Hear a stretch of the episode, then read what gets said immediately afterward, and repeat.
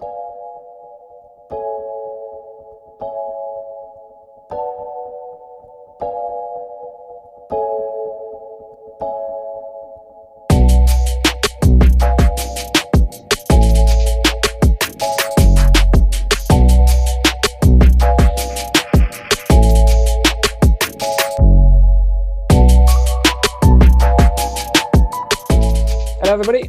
welcome to a rather impromptu episode of uh, Tough Topics in LD. As ever, joined by Sean Williams. Hello, everyone. I've been dragged out of a uh, introduction to dialectic uh, behaviour therapy, but uh, yeah, for an important reason, we're outraged. I think that's the word. I think we're outraged, aren't think, we? I think that's the word. Yeah. yeah. Yeah. Yeah. Well, yet again. Angry. Yet again. Not uh, happy. No no, and I think you know uh, what's what's sort of sparked us. And I apologise, Sean, if later in your career you really missed this introductory lecture. Um, then blame it on me. Um, or actually blame it on people who are you know applying DNA CPRs um, illegally. But that's essentially what I want to talk about today. There was a report out from the Care Quality Commission um, that identified 508 instances during the pandemic where DNA CPRs have been applied without any sort of consultation um, and unlawfully and uh, yeah, we just wanted to unpick that a little bit more today, um, give our thoughts and views, um, and you know get into it a little bit. So, so to begin with, uh, Alistair, what what is it for people that don't know? What is a DNA CPR? So DNA CPR stands for Do Not Attempt Cardiopulmonary Resuscitation. Um, now you can see a lot of people, particularly in the first wave of the pandemic, um, were probably conflating this with um, stopping life saving treatments, ventilators, and so on and so forth. A DNA CPR is in the instance if that person's heart stops functioning, stops pumping, they're going to cardiac arrest, that the order will state that this person should not have CPR based on the basis of medical futility or advance directive and wishes of the individual. Um, or best interest decision, you know, based on the previous information. So it, it, is it is solely that, you know, and I think again we can a lot of people got up in arms about the fact that you know well it's about valuing life and uh, it is it is about valuing life but you know having a dna cpr doesn't mean that people won't try to keep you well and if you get severely ill won't give you life sustaining treatment it just means in the event that your heart, heart stops beating cpr will not be attempted upon you I think that leads uh, some of that um, confusion, and you know, in some in a lot of the instances, right flag was around how those decisions were put in place, which was in a blanket fashion without any sort of consultation, and with a lot of people and families not knowing that that had happened right at the start of or at the beginning of the pandemic. Completely, and I and I think that you know, just for reference, if you know, if you are going to put a DNA CPR in place you need to have consulted with the individual at the very least, you know, and obviously gone down, you know, if that person has capacity to make any sort of uh, decisions or advanced directives, and also consulted with, you know, significant others of that individual within their, you know, usually cited as family members. Um, and, and it appears that, you know, it's just been applied to people living in a number of situations. And actually, there are still cases of people. There was a case of a lady the other day who found um, she passed away and found that there was one on that person's file. And I'm really sorry, I can't remember her name. That's shocking because I was reading about it this morning. Um, and um, sort of lost my train of thought now. Oh, and they only found out after death that there was a DNA CPR on file. Um, you know, you know, to, to, to, again to give you some facts, you know, the, the the likelihood and success rates of CPR are low you know it's it's down in sort of single digit percentages um, or you know less than one in 10 people who have cpr manual cpr um, actually you know um, it restarts heart cardiopulmonary function. Um, and there's a lot of side effects that happen from that you know from uh, oxygen starvation of the brain, obviously tissue issues, um, not least of all the fact that the force that has to be applied usually results in some form of um, rib fractures, and there's complicating factors around that, pneumothorax and issues with diaphragms, and you know there's a there's a litany of other issues going on, um, and so yeah, you can see why these things need to be complex decisions and need to be based on usually it should the grounds say that it should be based on on, on medical back, medical reasons. Our issue is that when they're applied in a blanket sense, people just look at learning disability and go, oh, you know, oh, clearly we'll, we'll, apply one to them. There's no, yeah, it, it, there's no uh, personal preference or clinical thought comes into it. It's simply, you know, somebody has a diagnosis of X, they've been identified as X, and therefore this is going to happen, um, which is wrong because, uh, as you've highlighted, you know, it's supposed to be a, um, you know, it's an individual's choice. There's supposed to be consent involved, you know, and um, just wasn't happening. Now, it, it's interesting looking at uh, the the write up. Uh, from CQC and the fact that I'm sure you've noticed as well, Alistair. Alistair, there's a there's a, a lot of mention of older adults and we're talking about people with learning disabilities now. Uh, in a in a way, um, for people who uh, with learning disabilities, family members, and also professionals, we know that inappropriate uh, DNA CPRs are a feature of the landscape, unfortunately, and they, have always been there. It's not not something new, um, sadly, uh, and totally inappropriate. And how that it's it's sort of high, being highlighted as an issue because of uh, other groups who have also had this this imposition put on them, whether it be older adults, whether it be other people with disabilities.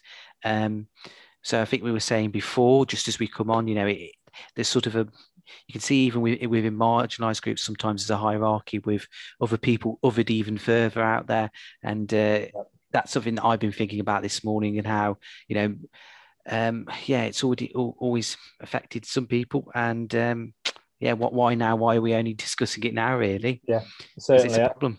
I, I saw some uh, some tweets from people this morning saying, you know, we looked at this ten years ago, and somebody else saying I've been fighting against unlawful DNA CPR since 1992.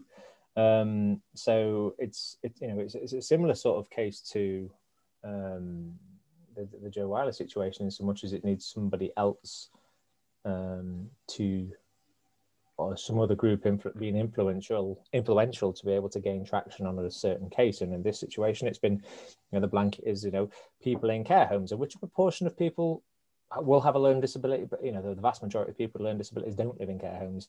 Mm-hmm. And so actually there's no sort of investigation as to those people living in their own homes, whether they've had, you know, the blanket ones applied. And actually I think, you know, you and I, Sean, know that quite often that the facts and figures around learning disabilities come out on more of the tip of the iceberg.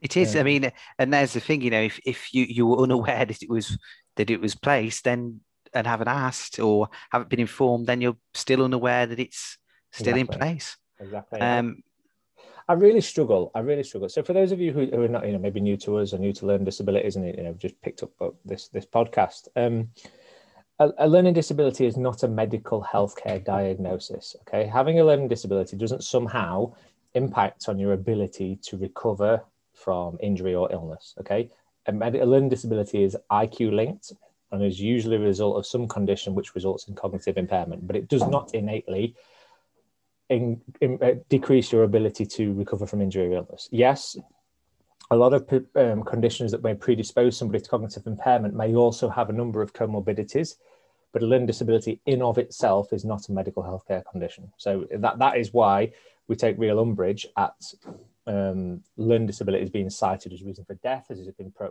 um, shown on LeDeR reports in the past, and reasons for DNA CPRs. And it's important to note as well that you know a learning disability isn't a life-limiting condition as well. I mean, you know, people with learning disabilities have ordinary lives. Um, so, you know, taking it away from sort of uh, that sort of uh, medical calculus, you know, uh, you know, some there is that um, fact that you know uh, people do have a a value judgment placed upon their life, their life opportunities, chances, and and in quality life and all that. Yeah, certainly. And I've talked about this quite a few times on various platforms about, you know, practitioners playing God, for want of a better phrase, in, in terms of people's lives. And when we're looking at value based, values based healthcare, which I, have said before, I don't think the two are, uh, you know, value based healthcare talks about giving good value for money. But when you talk about a finite resource, then you inevitably put people's, you leave it to people's values to be able to, to you know, have the, the justification to put it wherever it is. My concern is that you know if this has been something that's been going on for years now, I've been qualified eleven years now, and I know it's been going on throughout my practice, and you know clearly been going on since when I was a little kid. Why are we not looking to change how we approach this as practitioners? You know, I see a lot of people. Again, it's the same usual voices that I see, and again, we're looking on social media. I, you know, I don't know what's happening at policy and government level. Um, know, that's debatable anyway. But why aren't we as practitioners reaching out to other groups, groups maybe who are responsible for making these decisions, and trying to educate them around something that is clearly not well understood? Trying to instill values, trying to show the people behind diagnosis. And I think that is something that a lot of non learning disability practitioners, I don't necessarily like to group us as that, but um, struggle. They struggle to see the individual. They struggle to see the person behind the wheelchair, the diagnosis, the disability, um, and that leads to you know people just not engaging and not valuing um, how they approach and, things. And equally, ultim- ultimately making decisions like this. Um, exactly. Exactly. You know, it, it, it's sort of yeah. It's the it's the logical conclusion of people being othered. And, and if we, if we want to change that, if we, you know, we, we could, people can say, oh, yeah, I know we need to change, it's bad, but we need to do something. We need to get out there, you know, we're, we're out there, you know, you and I, our, our job of part of this role is that we are looking to educate and influence and improve understanding. Mm-hmm. You know, I'm out there lecturing at universities, taking on university students. Sean, I'm sure when you get into clinical practice, you'll be taking on university, you know, um, undergraduate students as well. You know, we need to be more bold and out there with with our messaging, and it's just it's just not happening. Um, as you can say, eh, looking at social media and people saying that you know they've been discussing this issue since you know the early 1990s. You know, we, uh, practitioners such as yourself and, and students like myself, you know, in this arena, have been talking about it, have always been talking about it, and yet it doesn't seem to be getting across. As you say, there's got to be um, whether we've got to be louder, whether you know we've got to be a little bit more forceful in in you know in in what we say, uh, more or more clear, whatever that is. But clearly, the message is not being is uh, you know isn't getting across, hasn't got across, and this is where we are. I'm not seeing a cohesive message. I think that's the thing. You know, you know, you know, we talked about we had Sam on it about the, the learning disability role and poem and about you know what what makes a proper job. Um, you know, there's not, there's not, there doesn't appear to be from the outside or half on the inside that cohesive movement and energy towards public messaging around issues such as this. Now, yeah. correct me if I'm wrong. No, no, no, I totally agree. Um, that there, that, yeah, there doesn't seem to be that sort of.